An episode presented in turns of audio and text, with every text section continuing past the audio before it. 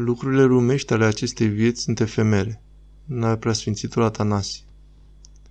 Am auzit, iubiți frați, în Sfânta Evanghelie, care tocmai a fost citită, gura cea grăitoare de adevăr a Domnului nostru Isus Hristos, descriindu-ne o istorisire adevărată, un eveniment real.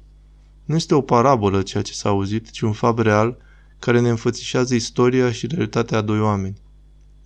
Unul dintre ei era bogat și, după cum veți fi observat, nu avea nume. Hristos nu a spus vreun nume. Era un om bogat, a zis, fiindcă îl caracteriza această patima iubirii de arginți. Celălalt avea nume, iar un sărac pe nume Lazar, pentru că personalitatea acestuia avea stăpânire de sine, funcționa normal și liber în ființa sa. Unul trăia în opulență, iar celălalt trăia în sărăcie și se chinuia foarte mult și încerca să se sature cu firimiturile care cădeau de la masa stăpânului, dar și sănătatea lui fizică era într-o stare dificilă.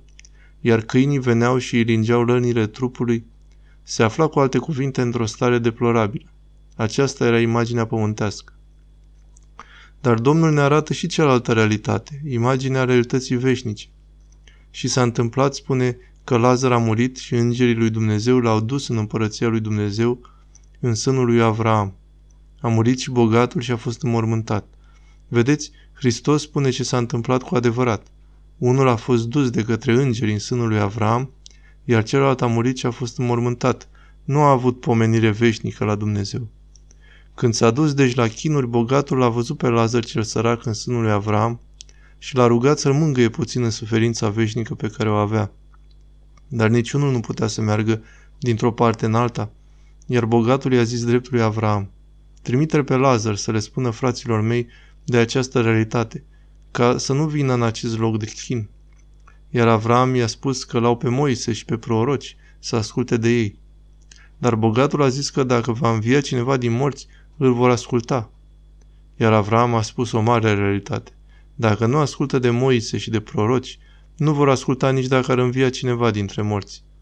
Căci inima omului moare, iar simțurile lui mor prin patim și păcat. Hristos nu i-a spus acest lucru ca să-i acuze pe cei bogați, pentru că Avram era și el bogat, foarte bogat. Avram era extrem de bogat, dar nu s-a dus la locul de chin pentru că și-a folosit averea după Dumnezeu. A folosit-o pentru mântuirea lui. Iar săracul Lazar nu s-a dus în rai pentru că era sărac, ci pentru că sărăcia lui a valorificat-o duhovnicește în dragostea de Dumnezeu și cu răbdare și rugăciune a intrat în împărăția lui Dumnezeu.